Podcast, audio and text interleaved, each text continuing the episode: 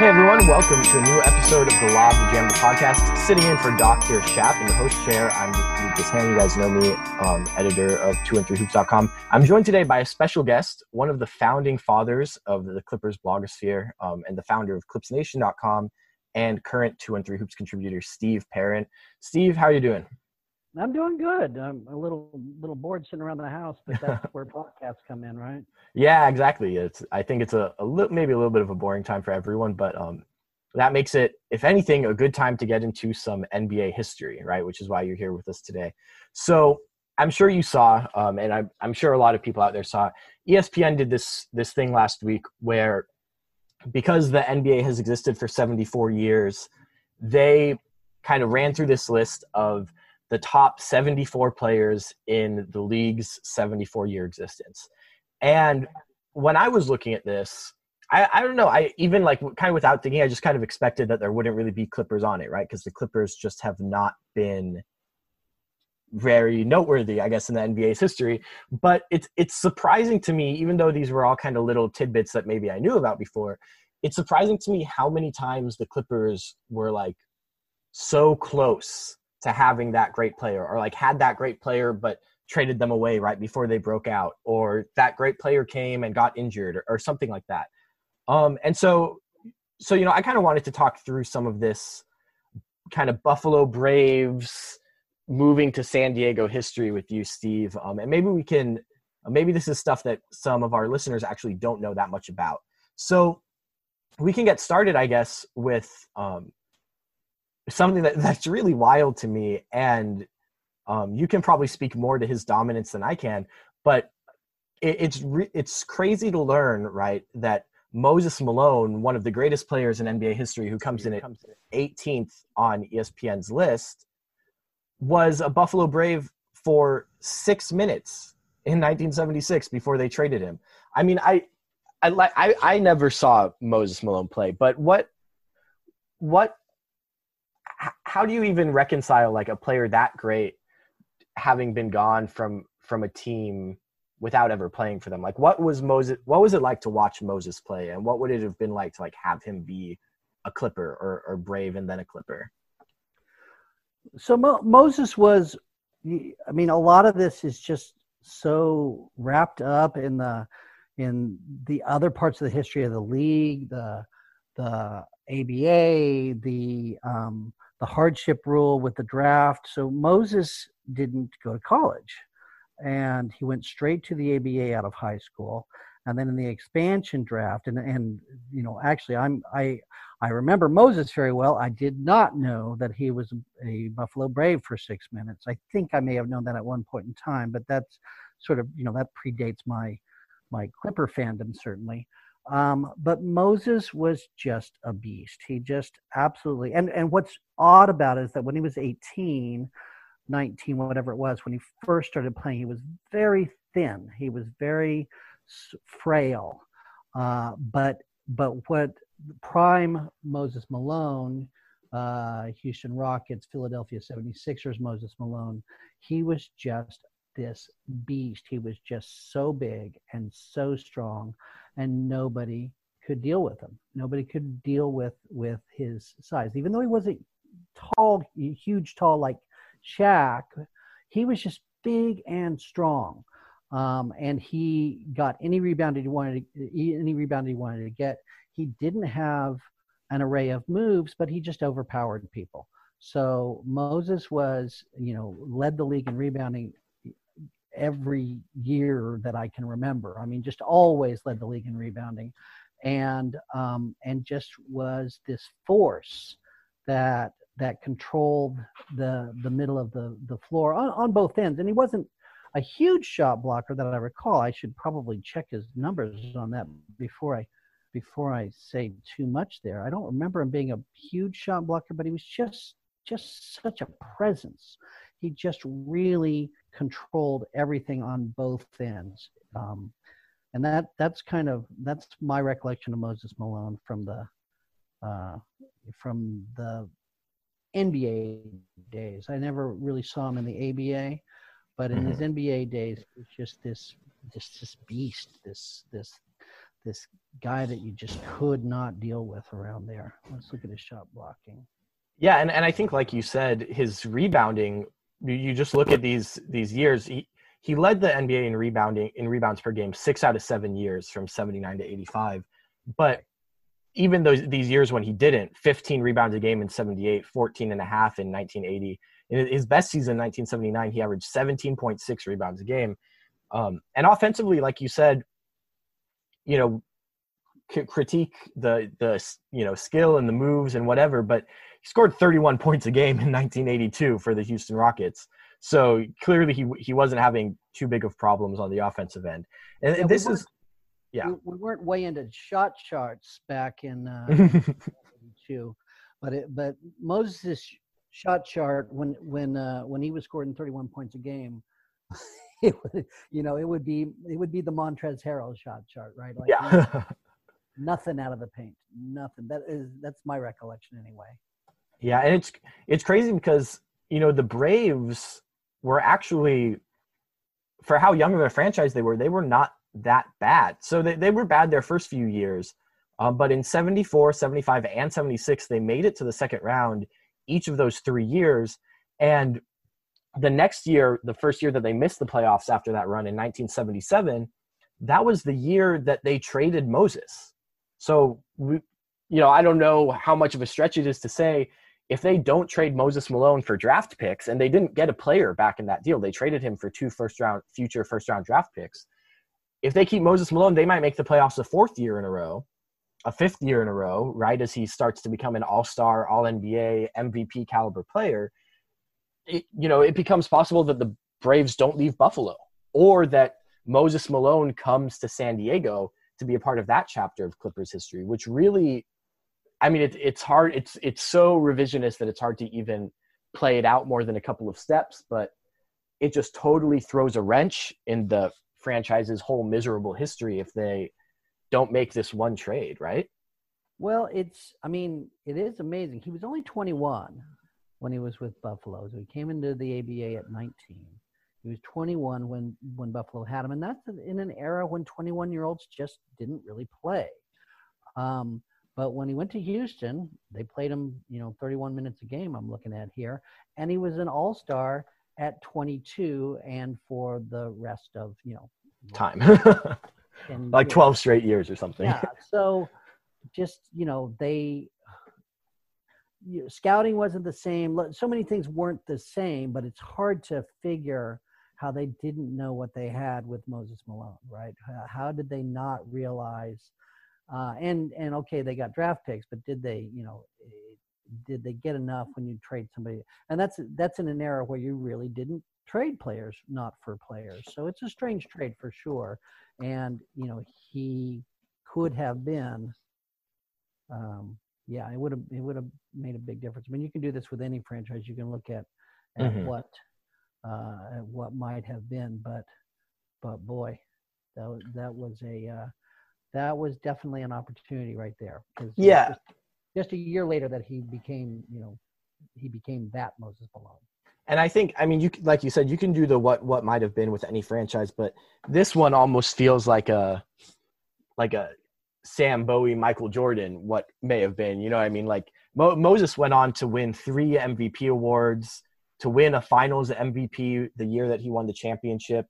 Like, I, I don't know. I, it's just it's crazy to think. And what maybe what becomes even more sort of gut wrenching in this era of Clippers history is not just this missed opportunity with Moses Malone, but the way that they kind of just kept missing on opportunities. So just for the for the listeners who maybe don't know the, this chapter of history, I'm going to walk through a little bit of kind of what happens next after this Moses Malone trade. So the Clippers trade Moses Malone, or excuse me, the Braves at the time trade Moses Malone for two future first round draft picks.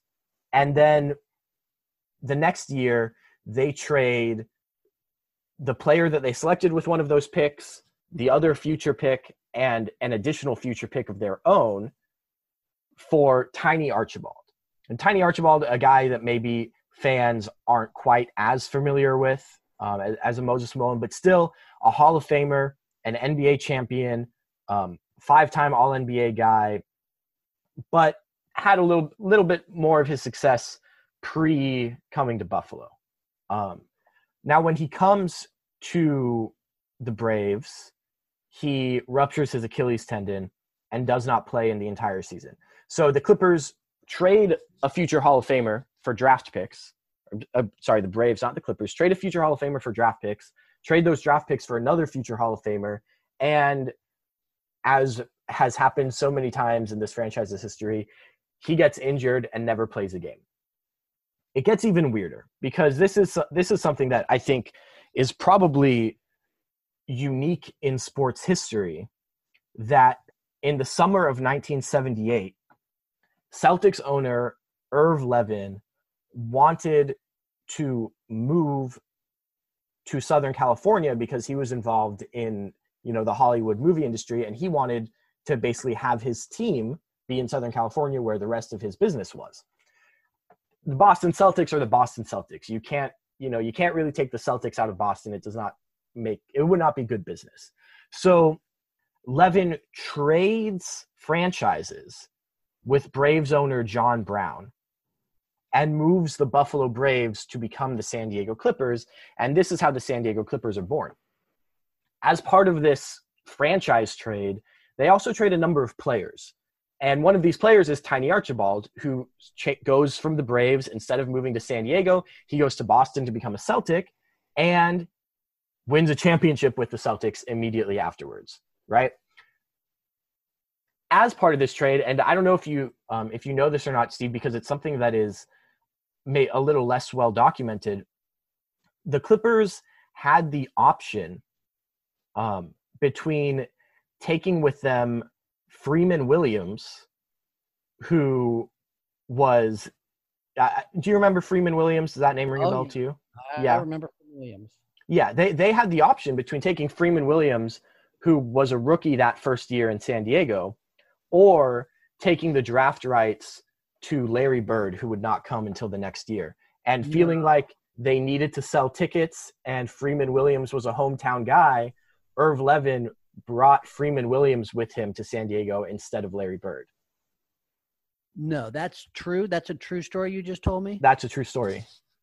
Wow, that's I, I'm kind of amazed at that because at the time it was it was presented as the you know part of the Red Auerbach genius that um, that Bird had been drafted um, after his fourth year of college eligibility, even while he was still playing in his fifth year at Indiana State, right? He was eligible for the mm-hmm. draft, and not everybody sort of realized it, is the, the way the story goes, but that they knew how good he was. So, would, it, would this have been before, it would have been before the actual Indiana State season? Yeah. Um, Okay, interesting. Wow. Yeah, so this is this is from a book, by the way, called uh, "The Curse: The Colorful and Chaotic History of the LA Clippers" by Mick Mennis that came out a few years ago, and um, he he talks about he talks about this in there. Is it's a really really well researched good book, and in it, basically what he says is it wasn't I, I don't know so much that it was Auerbach knowing that Bird was eligible and other people not knowing it as much as Bird could have re-entered the draft the next year. So you could potentially have used a pick on Bird and then had him re-enter the draft and get drafted by another team and you just lost your pick. So it was a gamble, I think, by the Celtics um, to go for it. And yeah, so so you know maybe the way Clippers history is, maybe if the Clippers choose Larry Bird, Larry Bird decides to re-enter that draft the next year and, and not come to San Diego. But uh, it it certainly was the case in that summer of 1978 that Irv Levin, as he was trading the Celtics for the Braves and taking his Braves to San Diego to become the Clippers, had the choice of bringing with him either Freeman Williams or Larry Bird, and he chose Freeman Williams. Wow, that's that. I did not know that one. That's that's interesting. I love this kind of stuff. By the way. so the other, I mean, this is maybe a little bit of a sidebar, but this is funny to me too. These two guys, neither of them kept the team for right. right? Because uh, John Brown goes to Boston and immediately gets on the wrong side of Red Auerbach. And when you're on the wrong side of Red, you're on the wrong side of the entire city, the entire franchise. He sells out his shares to a minority owner, I think within two or three years. Um, and Irv Levin sells the Clippers to Donald Sterling in 1981 after going through all that trouble to trade franchises and move to Southern California in the summer of 78. So he only held on to the team for three years. Um, and Sterling brings the Clippers, of course, to Los Angeles in 84. And, and that's, you know, something that, that we're a little more familiar with. But let's, let's get back into this kind of franchise swap trade. So okay. the Clippers, the Braves slash Clippers send Tiny Archibald, Marvin Barnes, Billy Knight, and a second round pick to the Celtics. The Celtics send to San Diego Kevin Kunnert, Kermit Washington, Sidney Wicks, and Freeman Williams. Now, a couple interesting notes here. Billy Knight, who the Braves send to Boston, the Braves had just just traded actually a young Adrian Dantley for Billy Knight and then sent Billy Knight to Boston. So that's another missed opportunity, right? Is the potential to have Adrian Dantley. The draft pick that the Braves sent to Boston in this deal becomes Danny Ainge. Right. Um, and and just so, so all of these names. In here. Kermit Washington, of course, um, infamous for the Rudy Tomjanovich punch. Um, comes to the Clippers it go, come, goes from the Lakers to the Celtics to the Braves to the San Diego Clippers in, in that order, all within a few months. Um, and it just, I mean, I don't know. Do you have do you have anything else to add, sort of, to that that short chapter of this franchise trade and all of these big names that end up kind of interwoven into it? Well, the other thing that you and I talked about briefly, sort of before we started the call, you you ha- when you look at the Braves sort of draft history, the what they did, they had a rookie of the year in Bob McAdoo. They had a rookie of the year in Ernie DiGregorio, and then they had a rookie of the year in Adrian Dantley. Um, and then, you know, for whatever reason, they decided not to keep Dantley. But it, you know, he it's not like he hadn't been productive for them, right? I mean, mm-hmm. he he had had a really great rookie year. Uh, Billy Knight was a was a vet. I mean, he'd come into the NBA from the uh, Pacers of the ABA. He was an ABA All Star in, um, uh, and he, I guess he was, you know, I I was thinking he was quite a bit older, but he was only 24 when they when uh, 25 when they acquired him. So, um, but yeah, I mean, it's just Billy Knight for Adrian Dantley is is one of those that's a bit of a head scratcher also. And they kept they kept getting you know they kept doing this great job drafting and identifying talent, but then they just wouldn't they, they for some reason didn't want to keep it. Hard to know. Yeah, let me let me ask you this because so we're still in in an era in NBA history here where there's something um, for you know for audience. I know you know this, but for audience members who might not, there's something called free agent compensation, where mm-hmm. when a team signs a free agent, the league would kind of step in and say, okay, since player X is moving from this team to that team, you have to give his old team, you know, these two players and this draft pick to balance it out. So free agency was a lot less um, enticing of an endeavor for teams during this era because basically anytime that you signed a free agent, you were still going to have to trade value back to the other team. But you know, I so so I want to ask about Bob McAdoo, and th- I don't know. This might be something that's that's a little too obscure that you don't know. But when Bob McAdoo leaves the Braves to go to the New York Knicks, the Braves trade him for a guy named John Gianelli and cash. And John Gianelli, you know, just looking at his stats page, obviously, you know, I've never heard of him. I don't know if you have, but he came to Buffalo. He averaged, you know, the in in New York before he was averaging 11 points and nine rebounds. So I'm sure he was fine, but he certainly wasn't um, Bob McAdoo, who was, you know, consistently an All Star. Went on to be a Hall of Famer. You know, won won an MVP award in 1975 um, as a Buffalo Brave. And so, what was it a case? Do you know anything about this? Was it a case of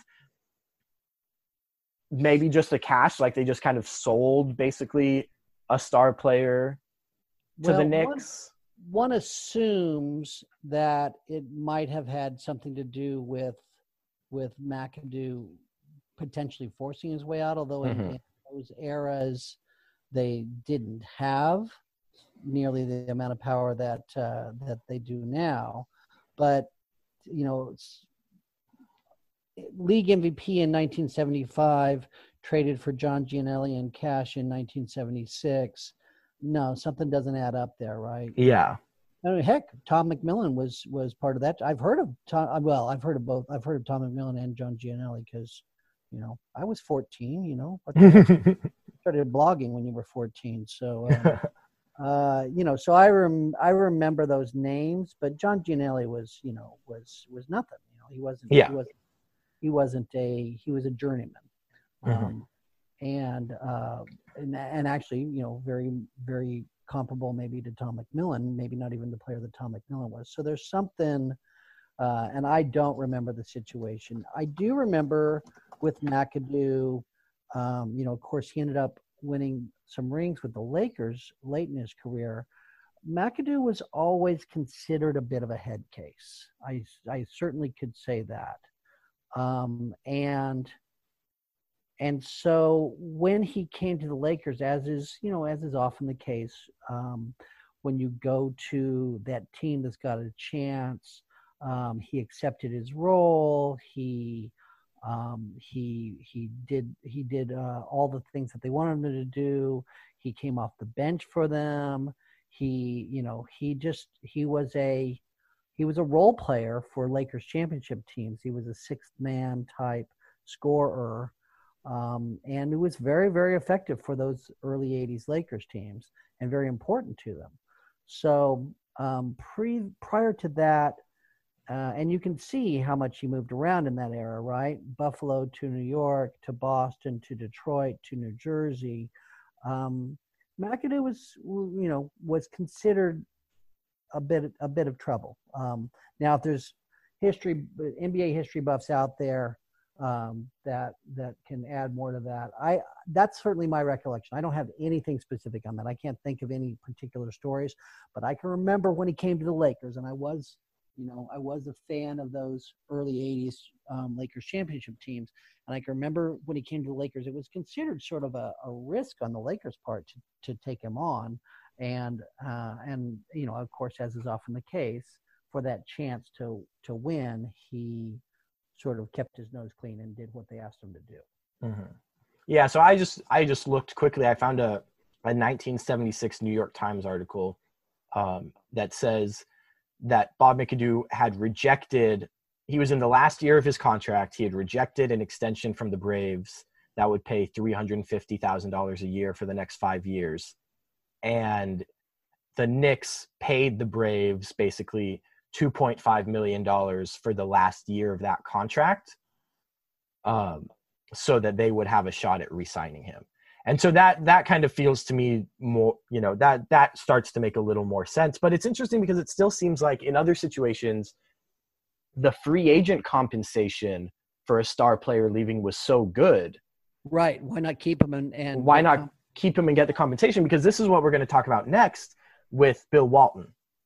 Um, so Bill Walton, who is a San Diego native, wins national championships at UCLA, gets drafted to the Portland Trailblazers, wins a championship, wins finals MVP, wins a regular season MVP in his first four years, misses year five in Portland with an injury, and then at the end of year five, he's a free agent. And knowing what we know now, this is perhaps a little less exciting because you know that Bill Walton comes to the Clippers and is has a you know rather unsuccessful tenure in San Diego and then Los Angeles. But at the time, I mean, this to in my mind, this has to be like on par with a Kawhi Leonard signing, right? A guy who had recently won Finals MVP, won Finals MVP uh, three years before, won regular season MVP two years before.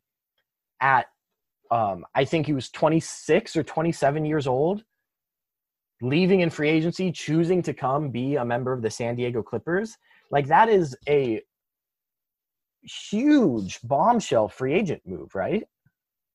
Absolutely. I mean, and, and the Kawhi analogy is is a good one um, because part of it was this this sort of Southern California kid makes good, right? Mm-hmm. Um, Kawhi came from Riverside and coming back, and um, Walton was from San Diego, and so you know here's this there's a there's a professional team in San Diego in his hometown, and and he wants to go play there, and it looks like a match made in heaven. Um, the the the problem, of course, the the the dark cloud over all that was that his injury issues were massive and known, right? Um, mm-hmm. Obviously, and, and so Kawhi does, you know, there is an there continues to be a bit of analogy there, um, but you know, it just now no one really expected it. You know, how could you expect it to be as bad as it was? But he literally missed an entire season, and so you're signing him um, coming off of a mm-hmm. lost.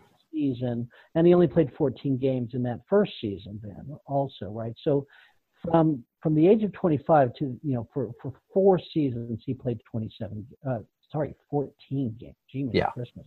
He played 14 games in those five in those four seasons. It's just you know it's it's tragic um, his injury issues, uh, but you know but they were known at the time also. Um, so it was, you know, it was a great idea and it could have been a great thing for the city of San Diego, for the franchise. Um, but, you know, it just, his feet just were a mess. Well, it's the kind of thing where, you know, I'm certainly, uh, maybe, maybe this would be a good part of the conversation if Dr. Shap could have been with us today, but it seems to me like the kind of thing where 30 years later, in the 20 you know in the 20 teens instead of the early 80s he probably doesn't miss four straight seasons. Right, right? like they they probably are able to to do whatever more advanced surgery. He misses time to be sure. He does load management minutes restriction. But you think about like a guy like a JaVale, like JaVale McGee they had to teach him how to run and jump differently so that he put stress on different parts of his feet so that he did not continue re-breaking the same bones. But they were able to teach him how to run and jump differently, and he's good in the NBA again. And so it feels like a situation where, you know, it's also the era just kind of doomed Bill Walton. If he was around now, he would have been, you know, able to to play more and, help this team more. Yeah, I mean, so the the fraught injury history of the Clippers um, you know, throughout all of this discussion, you know, the the the longer ago the the ACL injury or whatever injury it is, the more impactful it was. But they're never good. mm-hmm. Yeah. This, obviously, it wasn't with Walton; it was his feet. I'm reminded a bit of um, Ilgauskas. I'm trying to look him up right now. How much time did he miss? Because that sort of um, huge seven footer, wear and tear. My feet just don't really support my size. That's the that's the idea that I that I think of. And Ilgauskas missed um, missed an entire season. And the season before, really. Uh, right, he missed two seasons, and I was thinking at the time, I thought, oh, it's a it's a Bill Walton thing. He played 29 mm-hmm. games over the course of three seasons but then he went on to have a great career after that. I mean, went yeah. on and, and make all star teams, and so so. Even and even that, even that, even that is is twenty years. He like he missed that season twenty years after Bill Walton missed. Right. You know. You know, but they were able to sort of get him back to the point where he could play, you know, eighty-two, well, eighty-one games a couple of times. Um, yeah. So he, uh, you know, he overcame it, and it, you know, at the time, it looked to me like oh, here we go again. This is uh, this is going to be a Walton situation. Mm-hmm.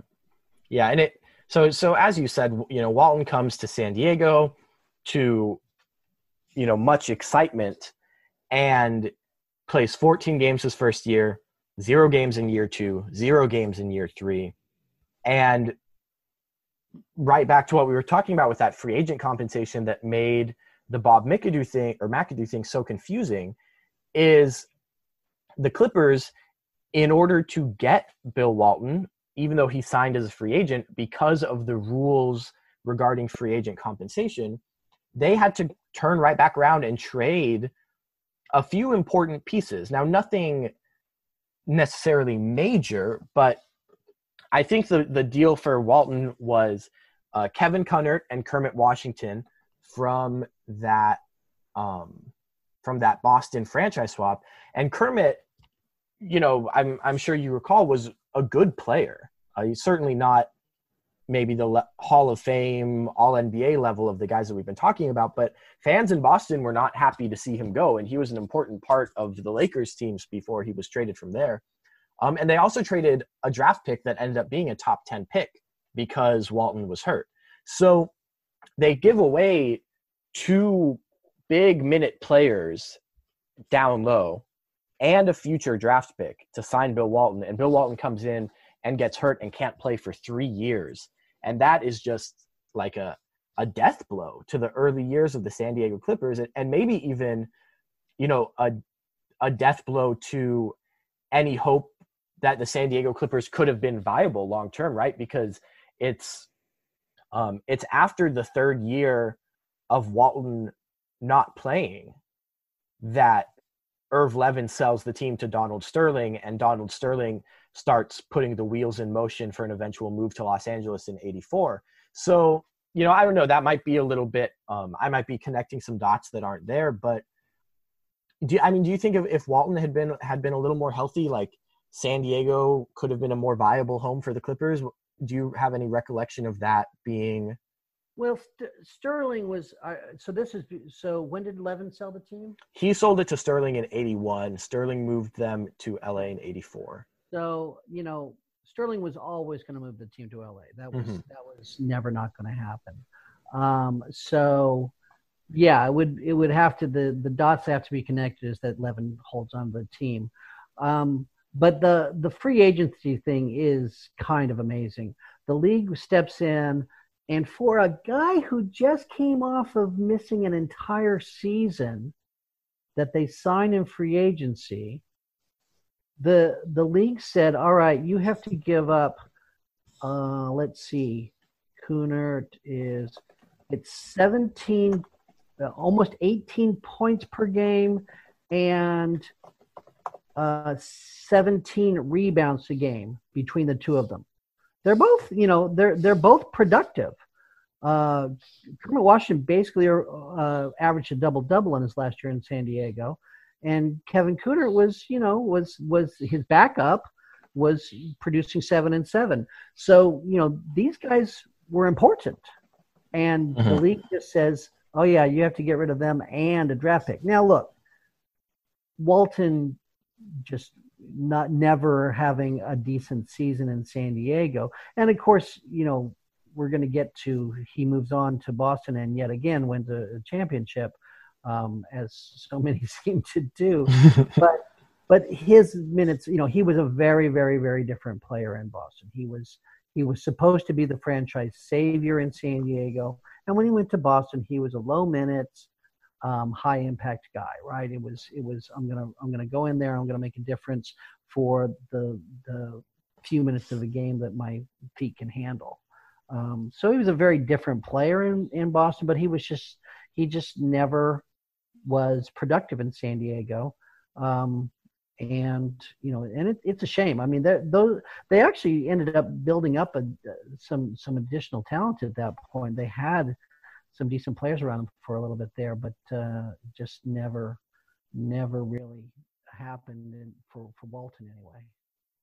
Yeah, yeah, and it's like you, you know, he was a much different player when when he went to the Celtics, won the championship, as you said. But it just really is like, uh, you know, salt in the wound that, you know, the the Braves move on from Moses Malone so quickly. He goes on to win, um, I think three MVPs, a championship, and a Finals MVP. They move on from Tiny Archibald, uh, or Tiny Archibald comes, gets injured, gets traded to the Celtics, wins a championship as the second best player on a Celtics team.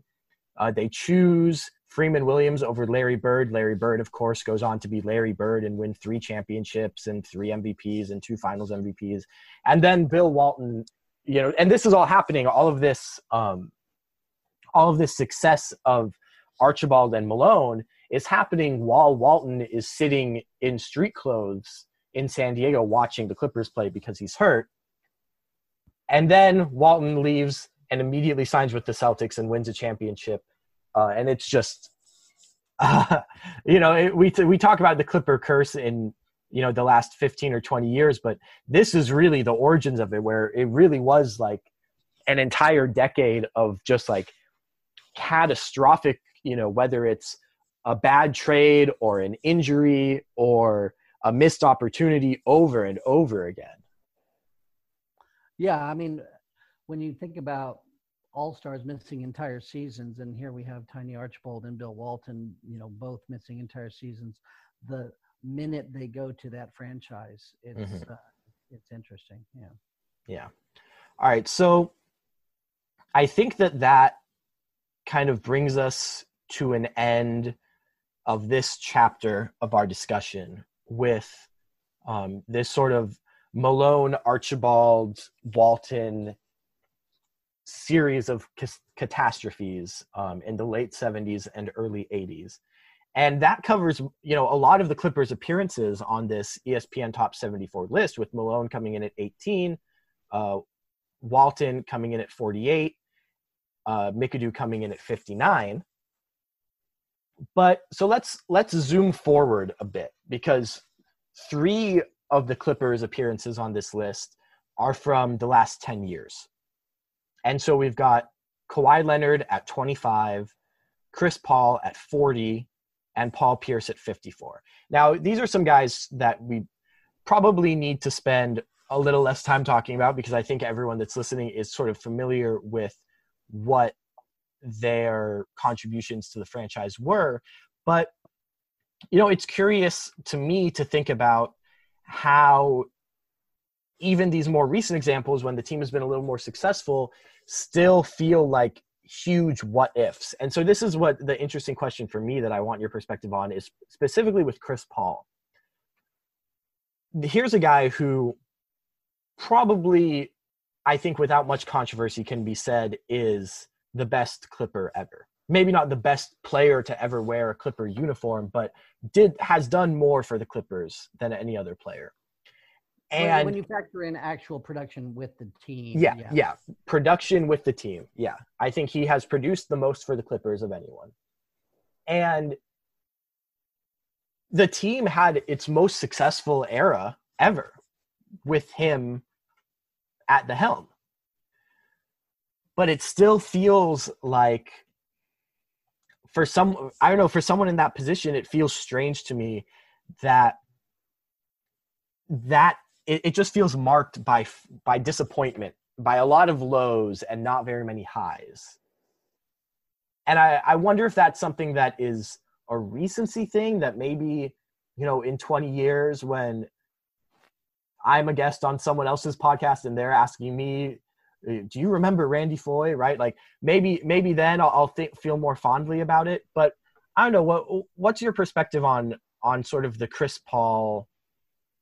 Is it is it really just one big what if, kind of in the same way that Bill Walton is a big what if? Oh, I mean, I don't think it's I don't think it's a Walton thing. Well, sure, sure. But I mean, look, the we have this tendency to uh, it's it's uh, it's Ricky Bobby right says if you're not first you're last right? Um, Talladega Nights. We have this tendency to say if you didn't win a championship then you suck. Um, and so these these Clippers teams um, the Chris Paul Blake Griffin Clippers teams that continually made the playoffs and and and you know one one playoff series um, and did some you know did some impressive things they just you know they didn't win enough and it doesn't help that that there were these weirdo um you know the houston playoff series the uh, the Oklahoma City playoff series. There were, you know, what they they sort of crashed out ignominiously uh, a couple of different times also. So that doesn't help. Um, but I feel like we probably overvalue the ring thing, uh, and uh, which makes us, which causes us to undervalue those players that that don't have them. Um, you know, Chris Paul uh, and and and by the way, you know, while we're at it, Kawhi Leonard, nine seasons into the league, being called, you know, at 28 years old, being called the where, where did he come in on the list? What'd you say? 20, 25. 25. That's that's ridiculous. Now look, I didn't make the list, but that's that's ridiculous. Let him play a few more seasons. You know, it's just we have this recency bias. We have a lot of, and we have this championship bias. Um, but no, I mean Kawhi Leonard is is an incredible player and is and is you know we, we can wait until his his career's over before we start putting him into the top 25 of the league kind of you know thing and and Chris Paul you know probably deserves to be uh, and of course, his career is not over, but we do know in this case that we're talking about a 15 year career, not an eight year career. We, you know, he's been in the league twice as long. Um, Chris Paul's amazing. Uh, his Chris Paul's numbers, um, but he, he, never he never had much success. You know, and and uh, and it's not just the rings in his case. He never made it past the second round of the playoffs, and so he did make a conference finals in Houston. Oh yeah, whatever. that was James Harden's team, but yeah, I forgot about that. Um, I'm sure he feels much better about it now, right? so, um, but no, Chris Paul is is a, a great player, and uh, and yeah, there are actually some you know there's some weird bad feelings there also. I mean, it's going to be interesting to see uh, when all is said and done, like who what uniform does he go into the Hall of Fame wearing, right? You know, who mm-hmm. who is he considered? Is he going to be considered a Hornet? Um, he's got this, you know, he's got this connection to Oklahoma City at the beginning and the end of his career, also, right?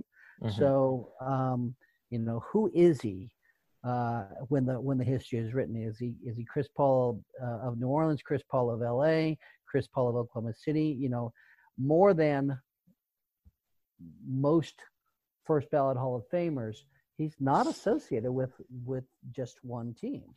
And um, he's you know he's a guy who I can definitely see having. Obviously, there's quite a bit of time still left on this Oklahoma City contract. We'll see if he actually plays it out with the Thunder, but he's definitely a guy who, because of his you know his smarts and his skill level, that you can see having another chapter of his career where he's certainly not Chris Paul, but if he goes into a smaller role on a team and, and can do some winning, that might be, you know, I Jason Kidd to me, I think about um, the Mavericks before I think about the Nets, and partially that is, you know, me me maybe being younger, but you know, maybe there's there's one more evolution left for Chris. Well, and uh, uh he has the type of game where he can play he mm-hmm. can keep for a long time, right? John yeah. Stockton played until he was 40 years old and was still productive, right? He wasn't John Stockton anymore, but he was still productive. Um, Chris Paul can play to 40 if he if he doesn't know, blow out a knee. He can certainly play the, that sort of thing. Now, will Chris's competitive nature allow him to be a diminished version of himself? Uh, I don't know. His competitive nature would would both make it likely that he would want to keep playing and make it like make mm-hmm. it possible that he would not want to keep playing right if he didn't totally so it's hard to know it's hard to factor that one in but yeah dude could play for dude could play for a while um, jason kidd's a good example these these sort of pass first great shooting uh, kid bad example there but um, hmm. but these uh, these types of point guards play can play for a long time um, you know, he knows more about the game of basketball than anybody else. And while while we're talking about Clipper disappointments in the uh, past first point guards who aged well category, we can name drop Andre Miller too. Oh dear, where, why would you do that? do that to me. So so we went through we went to in this episode we've gone through uh, the Clippers trading Moses Malone, Tiny Archibald's injury, the Bill Walton injuries, the sale of the team to Donald Sterling, the Oklahoma City series, the um, Houston series, but it was the mention of Andre Miller's name that got the reaction out of you. Andre Miller. I do not understand Andre Miller. I never got the guy. I don't like. Yeah, no, that's wow. And it looked like on paper, what a great trade that was. I was so excited in 2002. You know, it was it was bad to give up Darius Miles, but the player we needed was a point guard, and Andre Miller had led the league in assists the year before. He led the league in assists, and he comes into LA and he just sulked his way through the entire season. Um, like it was it was bizarre. He just everything about him, everything about him, he just didn't want to be there. Uh, and you, and he goes, you know, you go to uh, you go to the Portland series where the Portland game where didn't he like shove Blake Griffin yeah. for no reason on a play? Like he just always hated the Clippers. He like he like gave Blake Blake Griffin was like underneath the basket getting ready for a rebound, and Andre just ran him from the from the three point line and hit him with like a blindside block, basically. That's just right. leveled it him. Was, it was yeah, it was the the full on, full speed, um, out of nowhere. Like away from the play, just the play. leveled him. Yeah, like a defensive back spearing. A, yeah, that was it was like weird dude, weird dude. Um, but absolutely, like I was so excited. That was the player that we needed on that team, um, and and he was just a disaster. All right. Terrible. I so let's let's transition here into the last um, bit of Clipper history that we're going to talk about today, which is we've talked a little bit here about Chris Paul and maybe the you know there's some recency bias and some ring bias in how we're thinking about him right now, just a few years removed. What about maybe the the era just prior of Clipper history, this kind of Elton Brand era in the mid 2000s, which I know uh, you know has a lot of meaning to both you and I because it was when I really started following the team and following the NBA in general and, and getting into basketball as a kid. It was when you, of course, started blogging about the Clippers and uh, kind of put into motion the series of events that uh, lead to us having this conversation today in a way. Um, what what's where do you think? Obviously, I don't know. Maybe you disagree with me. It, you know, it feels fair to me that Elton Brand isn't on this 74 player list of NBA history. But where does he rank for you maybe in this conversation that we're having about Chris Paul as most production for the Clippers? Well, there's for me, you can't again when we factor in production with the team, right? Not mm-hmm. not full career or anything else, you know. So so Bill Walton, sure, um, but he didn't produce with the team. So there's probably only five names that that need to be discussed in any sort of Mount in any sort of Clippers Mount Rushmore. Um, and I would say that they're Chris Paul, Elton Brand, Blake Griffin, DeAndre Jordan, and Randy Smith. Mm-hmm. Um, and there's other obviously great great names and uh, and and you know we see all the other names that are on the top 74 list and, uh, and Chris Paul is the only one that uh, that is but most of those people had their best seasons elsewhere um, and those five are the ones that that you know were productive with the Clippers and had their best seasons with the Clippers. Um, I mean, you could argue Chris had better seasons with New Orleans, but he had great seasons with the Clippers. So, um, am I missing anybody? Are those the five? I don't know. Do you think that you think that um, the '90s deserve a little representation? I think I can honest. I think I feel comfortable saying that those five, in terms of productivity for the team. Let's look up. Let's like Danny Manning. Let's look at Danny Manning. Um, Manning would be the the the one. I think Ron Harper wasn't there long enough. I mean, just so many just weren't there. Yeah, I guess that, that era that was just a really short right larry brown showed up and left after the first year or something exciting teams but so danny played out his first contract he played uh, five full seasons and was traded in the uh, sixth and um, and uh, and obviously missed most of his rookie year with the injury. Um, so Danny, yeah, maybe Danny deserves that uh, deserves deserves to be there. Um, he he's borderline, I would say, just because he just wasn't um, he just wasn't there that long. Um, so, how long was Chris? Was a Clipper for seven seasons? Um, I think it's six. I could be wrong. I should know probably. Yeah, it's uh, it's six. Six. Okay, so so Chris was was uh, was about the same uh, in terms of longevity with the Clippers, but had much more success. Mm-hmm. Um, so Danny's borderline.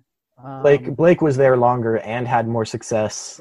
Was there longer, had more success. DeAndre was there the, the longest of the group. Randy Smith, or I mean Randy Smith is Randy Smith, um, and you know he gets on just from the Iron Man sort of aspect of it, and from the you know uh, only franchise that he ever played for. I mean, he should be the, you know, if we're if we're going to talk about retired jerseys, he should be the first retired jersey in my opinion. He just he is um, the the Buffalo Braves. Um, wait, he went to Cleveland at the end of his career. What am I, an idiot? Uh, yeah, we came back to San Diego. Um, so anyway, I th- those would be my group, um, and yeah, Manning would be the one uh, that you could discuss as being uh, being a sixth one in in in that, I mm-hmm. guess. Um, so, but so, Brand Brand would be top three, right? Um, and probably I'd probably put him ahead of Blake right now. Yeah. Okay. So what is that um, I guess these, these two kind of windows that that that cropped up right here, which is like this early '90s window, uh, which is a, I know when you started really following the Clippers and becoming a Clippers fan, and then this mid 2000s window with Elton Brand, where you started writing about the Clippers. Um, I think it might be interesting for folks to hear you just talk a little bit about kind of what these two eras were like for you and your evolving fandom um, and what like these these two first getting into the team and then getting into writing about the team and kind of creating this sort of online clippers ecosystem that is now you know much much bigger. Uh, you know can you just talk a little bit about about those two kind of time periods for you well, as a clippers fan? Yeah. So i mean throughout all of that time, you just cannot get away from the the problem of Donald Sterling, right? Mm-hmm. So, um, so when you go back to the early '90s teams, um, the '92. So, and and uh, people are probably aware that that where um, that Prime Ticket is showing these classic Clippers games. So, just a couple nights ago, I rewatched the playoff game from 92 uh, between the Clippers and the Jazz game four. A game that I was at, by the way, in the LA Sports Arena um, at the LA riots as, as the city was still shut down. I said the sports arena. It wasn't in the sports arena. It was at the Anaheim Convention Center because the sports arena was near ground zero of the whole thing. So it was a very uh, strange and emotional game um, and I really enjoyed watching it the other day. But I, you look at that team, and and so yeah, teams always sort of work on you know let's let's tweak let's do this let's do let's try some things but you know they they got rid of from that team they got rid of um, doc they got rid of they got rid of a lot of interesting players from that team and the next year's team um, you know was was as good i guess but it was it was different and it and it felt like gee couldn't we have kept that group together a little bit longer. That's when they brought in Mark Jackson, um, and uh, and they had these interesting uh, center projects in Stanley Roberts and and um, they had some interesting things going on there, but they really struggled at center still. Um, but they were just really really good teams. Ron Harper was uh, was always a favorite player of mine, um, and a rare sort of um, Clipper good trade, right? And we want to talk about the, the history of all this stuff. When they drafted Danny Ferry, um, and he uh, refused to sign with them, uh, they ended up uh, switching, uh, trading him for Ron Harper. And you know, say what you will about Danny Ferry, but Ron Harper was the better NBA player. I don't think any, I don't, I don't think there's going to be a lot of di- di- dispute about that. Um, so, and they got Loy Vaught in that trade also. Mm-hmm. So, um, you know, that was one of the rare uh, wins in trading for Clippers. Um, Charles Smith was a nice player. Uh, you know, it was it was a really good team. And then you know, and then Larry leaves, and the next season was just a mess. You know, it just it just didn't. They won 27 games. Um, you know, they've they once again, you know, this is uh, about the time that Harper does the uh, "I'm getting out of prison" quote. Um, you know, it just it was just a mess. Um, so you can't really uh, separate the the team from the owner during that era. It always it always felt like it just wasn't going to last because no one no one was going to stay. No one was they, they weren't building it, it, never felt like they were building stuff. So you could you could luck into a good group but you weren't going to keep them you weren't going to keep them together uh, and you know if you were paying attention you kind of knew that. So i i kind of knew that. I was hoping that that they could. And i really liked those those 92 93 teams. Um, John John Hot Plate Williams was one of my favorite players back then. Um, but uh, but yeah, it was frustrating because you just had a feeling that it wasn't going to happen, and and they lost in the first round in both those uh, both those years. But both times that was in the era of five game series. Both times they took it to a fifth game. They didn't have home court advantage. They lost to the Stockton Malone uh, Jazz in Game Five in ninety uh, in '92, and they lost to the um, they lost to the Rockets um, in '93. So um, you know they had they they were good. They were they were talented. They won games, um, but you just had a feeling it wasn't gonna it wasn't gonna hold together. Now when you flash forward to the Dunleavy era, the early Dunleavy era, I guess, um, Dunleavy sort of started to force Sterling to be a little more normal, right? He sort of got Sterling to start um, to start re-signing some people. Um, you know, it was it it it was a little bit different. It still it still felt like a problem, but you kind of at that point I could kind of look at it and say, hmm, you know, maybe they're going to start acting like, you know, a professional basketball team. Maybe uh, they're gonna they're gonna keep this together. So, um, you know, and then so gosh, that that Andre Miller situation. You know, you had Brand and you had uh, Odom and you had uh, um, I'm trying to look for. You had Corey Maggette, who was who was um, super productive, and you had Uh, you had Eric Piatkowski who had his role, and you had some guys that you know that really had you had a, you had some really good talent, and you had some really good role players, and it was an interesting group, right? Quentin Richardson, um, Darius Miles, who then ended up getting traded for Andre, um, and then in flash forward to the 0506 season, and the Clippers bring in Sam Cassell. And at the time, I thought that is not a good trade. And by this time, you know, yeah, by this time, you've there's been a lot of turnover, right? Um, Brand is still there, Maggette's still there, but that those early, uh, I think they're going to show the game. You, fans will know the the reference here. I think there's they're showing on this Clipper Classic thing. They're showing a game from May 21st of uh, sorry from March 2nd of 2001. Uh, they're showing it on May 21st, so in a couple days. Uh, it's against the Kings, and it was the game where Sean Rooks gets a rebound and throws it the length of the mm-hmm. court to Corey Maggette, no, to uh, Lamar, who throws a no-look mid-air, you know, scooping, twirling lob to Darius Miles, who flushes it, and it's just like, oh my God, what a fun team, right? This that team was just off the hook. Um, but when they brought in Sam Cassell, it became a team that got serious about winning.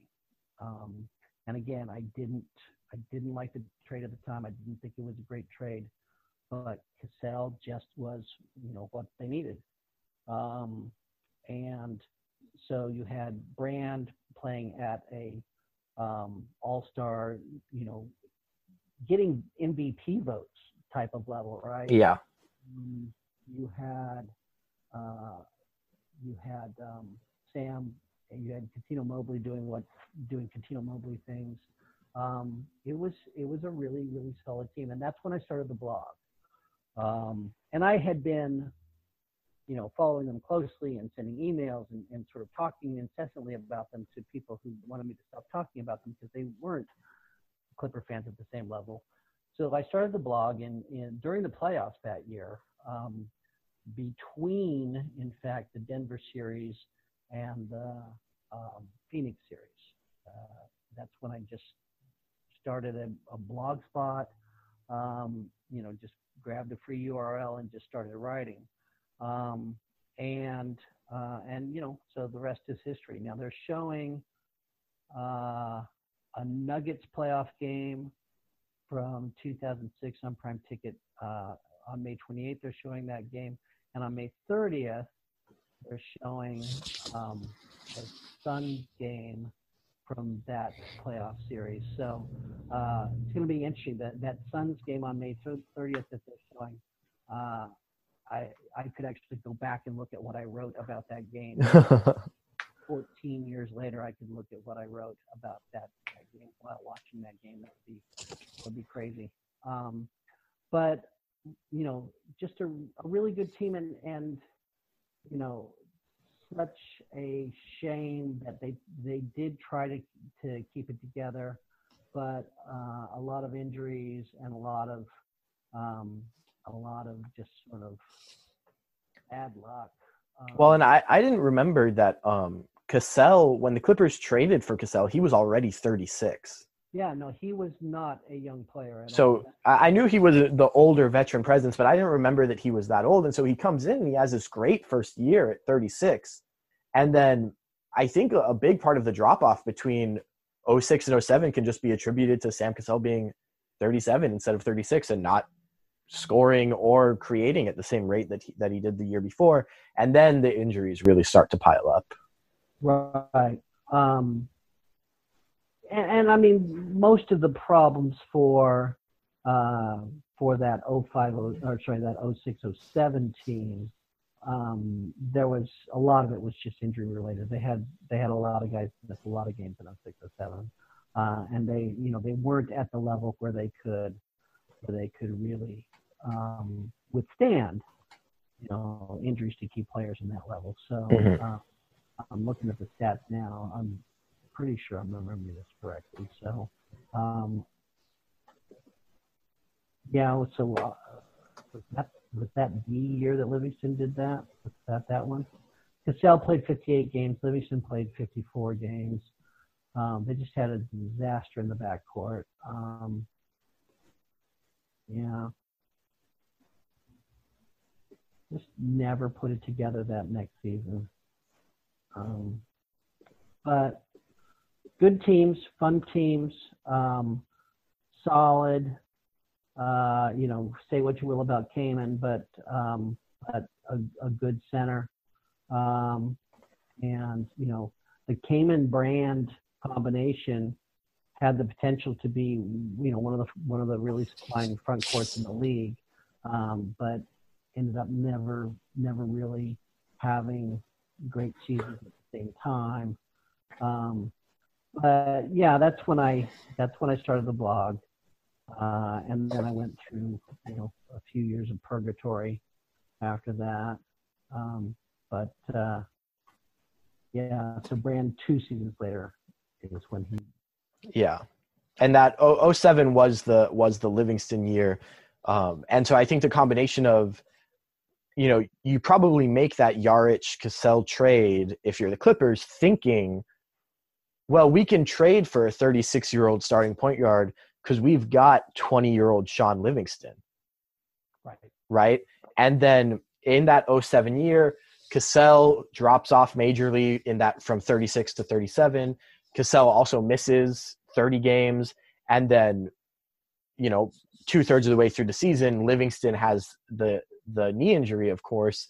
And that was the year that um, we ended up with like Jason Hart was was starting games at point guard, I think, right? So, you know, um, they had they had Will Conroy starting in some games at, at the point guard, if I'm not. Mistaken. Yeah, you, you know, you know that that was you, you asked if that was the year, and I just went to the uh, roster for that season and sorted it by position, and they had six point guards on the roster that year, and I was like, "Yep, that was the year." six point guards, you know. So here you are, not you know, you're not a top top team mm-hmm. trying to squeeze your way into the playoffs, and you know, Jason Hart, who's you know, yeah. Jason Hart is like like a replacement level journeyman backup, like a below average backup who you're fine with as he floats around the league ends up starting. Yeah. And he was in Greece uh, for several years before coming back to the or for, you know, no, I mean it's just yeah. It yeah. Was, it was, uh, it was that it was really the point guard position that that ended up doing them in. Um, they just didn't uh, they didn't have they didn't have anybody that they could rely on there with Quinn Cassell and uh, and Livingston were both out. So yeah, it was uh, it was a frustrating season because it was you know coming off of that playoff run, uh, it felt like um, it felt like it was going to be a really good season. But but yeah, Cassell, you know, I didn't want I didn't think the Cassell trade was great because of his age. He pulled it together. He he had a great first season in, in mm-hmm. And then you know, and then after that. So yeah. So so you know, you you mentioned kind of starting with these uh, email chains and then getting that blog spot in the 2006 playoffs.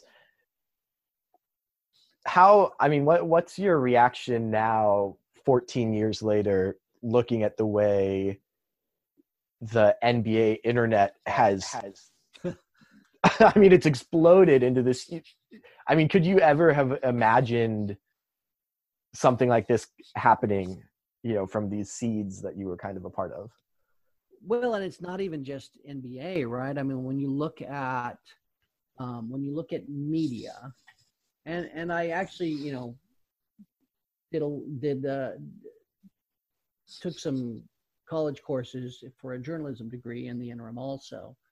Um, and and it's just it's just crazy um, what has changed in that time. You know i the the the blogosphere was very convenient for me because i wanted to talk about the clippers little did i know that schmo writing about topic that they care about could become, you know, could become a, a, major factor in American politics, in American, you know, in in sports, in you know, in just so many things, and and in some cases now we're talking about, you know, 15 year old influencers on Instagram, right? I mean, it's gone completely crazy on on media on social media. And of course you know the blogosphere was was the was the first sort of um, the first successful part of that i i would argue.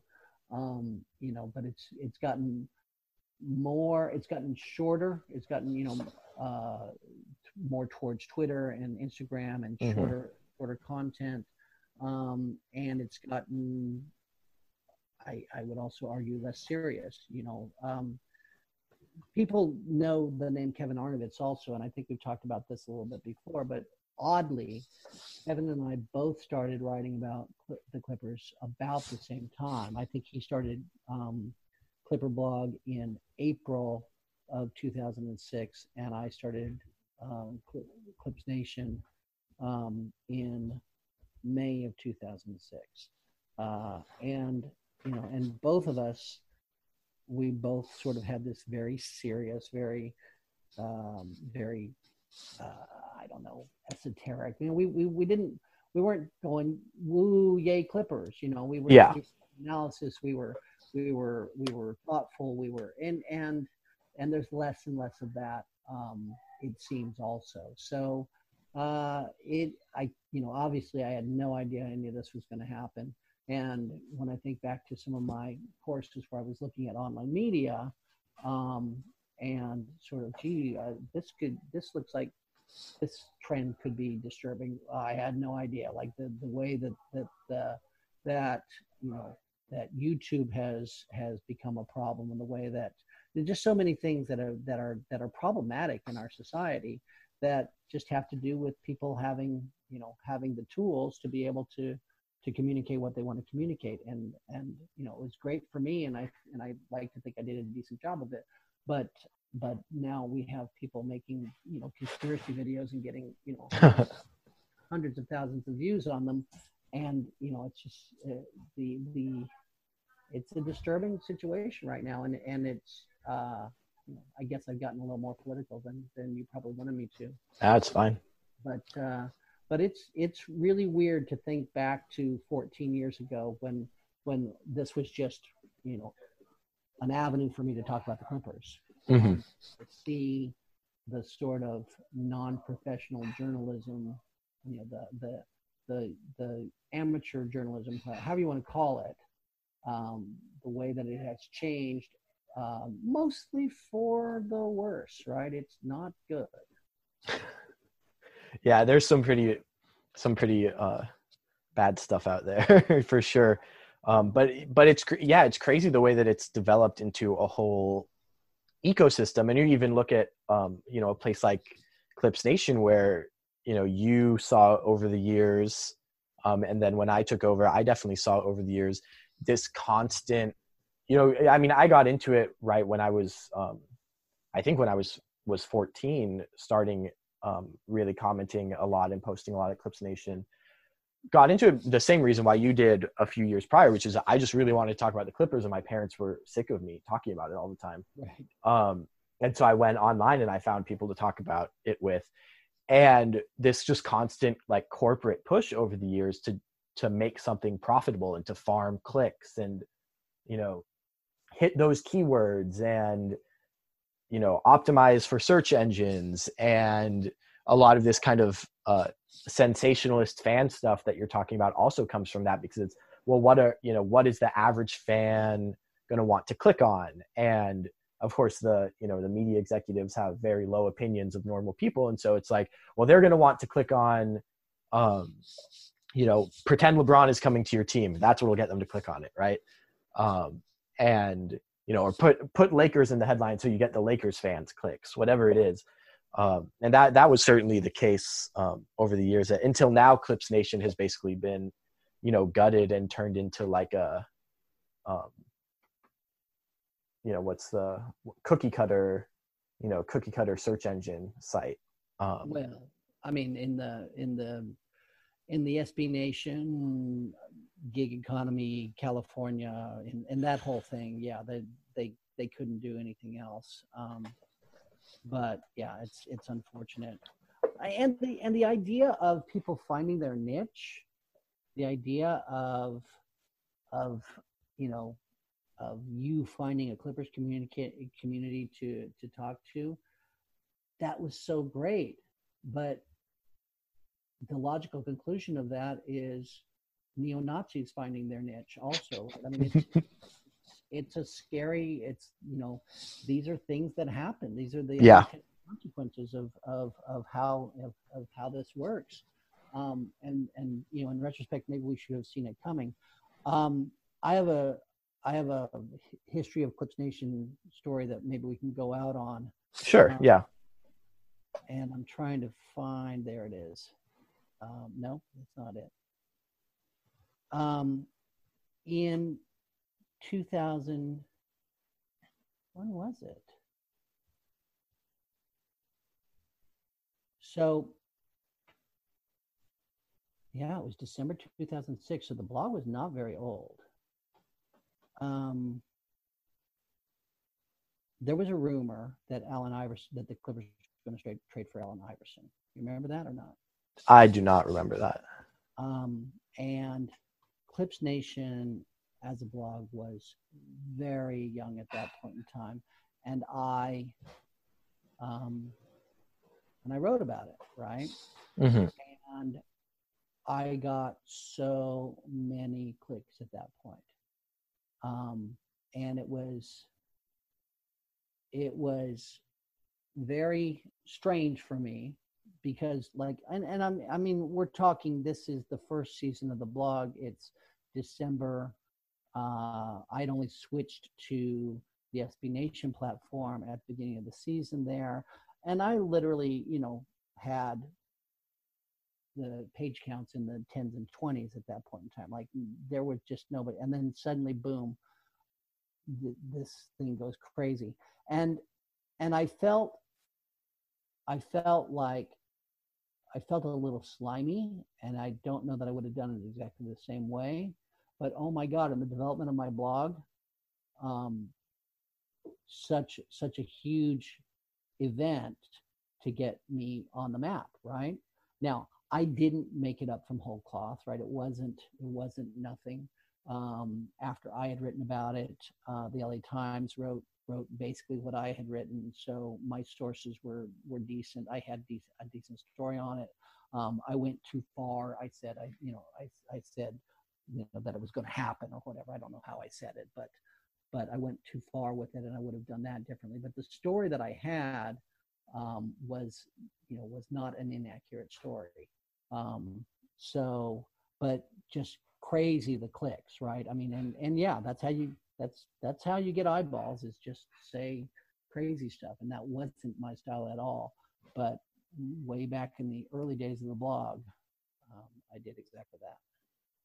Yeah it's a it's a hard line to walk because at a certain point it is what people want to talk about right? So i you know i have tried over the years to walk a rational line uh, which is i will oftentimes when a rumor crops up, I will say this rumor doesn't make sense, right? Um, but at the same time, like you can't not cover trade rumors or trade speculation. Like that is the the lifeblood of what NBA fans are interested in right now. I mean, I'll I'll tell you, you know, um, I don't know if this was the case or if you guys had the, these kinds of analytics uh, when when you were running the blog, but the beginning of July, the first two weeks of July, we get we do a, a third of our year in the first two weeks of July. Right. Um, and the playoffs are better than the regular season, but not anywhere close. In no two week playoff series do you get close to the first two weeks of July. And the second biggest time of the year is the first week of February with the trade deadline. That's right. that's just how it is. So I think it's a really difficult line to walk. And I think, yeah, I think you're right that that generally I wish that people would do a better job of trying to navigate that situation because we see things like on Sports Center talking about is Giannis going to force a trade to the Warriors two years from now? Like, it, you know, we need to, it, we need to definitely, I think, collectively be be better at at navigating that. But yeah, that's an interesting story from the early days of, of Clips Nation. I did not remember that Allen Iverson rumor. That must have been um, before I was really online in my Clippers fandom. So I would have only been, you know, watching Ralph and Mike. Um, I think it was around uh, whenever the Clippers traded for Camby. I remember that being like one of my first like online Clippers moments. Um, but yeah, yeah, thanks for that story, and thanks for thanks for uh, you know talking today. We've gone a little bit over our time, uh, so we're going to wrap it up. We do have one one question someone sent in on Twitter that I uh, think maybe is a fitting one to end on, given where most of our conversation was today in Clippers history. Uh, Francis Meek asks, in ten years, will I be reading a "Why Trading Shai was the Clippers' biggest mistake" piece, including the line, "Of course, no one could have predicted." Um, that the league would shut down for two years due to the COVID 19 pandemic, kind of fitting it right in with, um, you know, this. Well, how could you, how could we have known Moses Malone was going to be Moses Malone and that Tiny Archibald was going to win another ring and that Bill Walton wasn't going to play for three years? Um, I don't know. I'm, I'm a little more optimistic about this, this Kawhi era, but uh, certainly something to be thinking about, especially because Shai Gilgeous-Alexander is really, really freaking good. Well, I tell you, the I ignoring the the shape aspect of it, the you want to talk about franchise curses. You know, the Clippers have their their best roster by far. The the team that is generally considered, you know, if there is one a favorite to win an NBA title in the year that there probably won't be an NBA title, right? I mean, of all the ways to be cursed, that might be um, that might be the, the the most amazing one. And I and I'll flip it around also. I look at I look at teams that are just so franchises that are so freaking lucky. You know you're lucky when you're when you're you get lucky when you're bad also, right? The Warriors in a season where they're going to miss the playoffs are gonna, you know, they're gonna get the first, they're gonna have the mm-hmm. worst record and get a great draft pick in a year that there are no playoffs. and you go back to, you go back to um, the uh, the uh, the Spurs from the late 90s. Yeah. They missed the Duncan year where where um, David, David Robinson missed the whole year, right?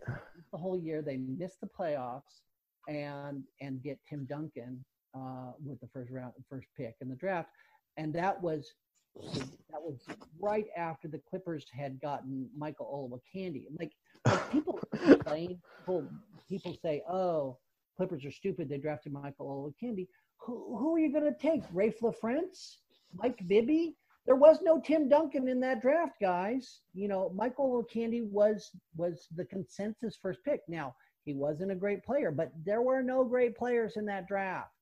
Um, and that's that's when you know that you're that you're you're a blessed franchise when when even when you're bad, something really good comes out of it. So the the first playoffs one year and get Tim Duncan out of it. The you know the Warriors are going to miss the playoffs one year. Let's see what they get out of it. I think I mean I think the Warriors' time is over regardless. But but man, I'm going to be mad if it's not. All right. Well, well, we're going to wrap it up. We went a little over our time, but I think it was worth it. It was a really enjoyable conversation. I hope that everybody listening enjoyed hearing a lot of us rambling about Clippers history and then a little bit about, uh, you know, the history of the Clippers web as well. Uh, once again, this is the Lob the Jam, the podcast. I was your fill-in host for Dr. Shap, Lucas Hann. You can find me on Twitter at Lucas J. Hann. Of course, uh, check out the blog at 213hoops.com or at 213hoops on Twitter. Uh, Steve is also on our masthead at 213hoops. Maybe we'll get uh, something from him soon, maybe about that 2006 playoff game. Uh, that actually sounds like an interesting piece, Steve, if you're up for it. So, uh, yeah, do you have any any final words to sign off for our listeners? Uh, it was. I've had fun. Thanks for having me. It's been great. Awesome. All right. Well, stay tuned for a new episode coming soon from Rob and Dr. Shap. And until next time, go Clippers.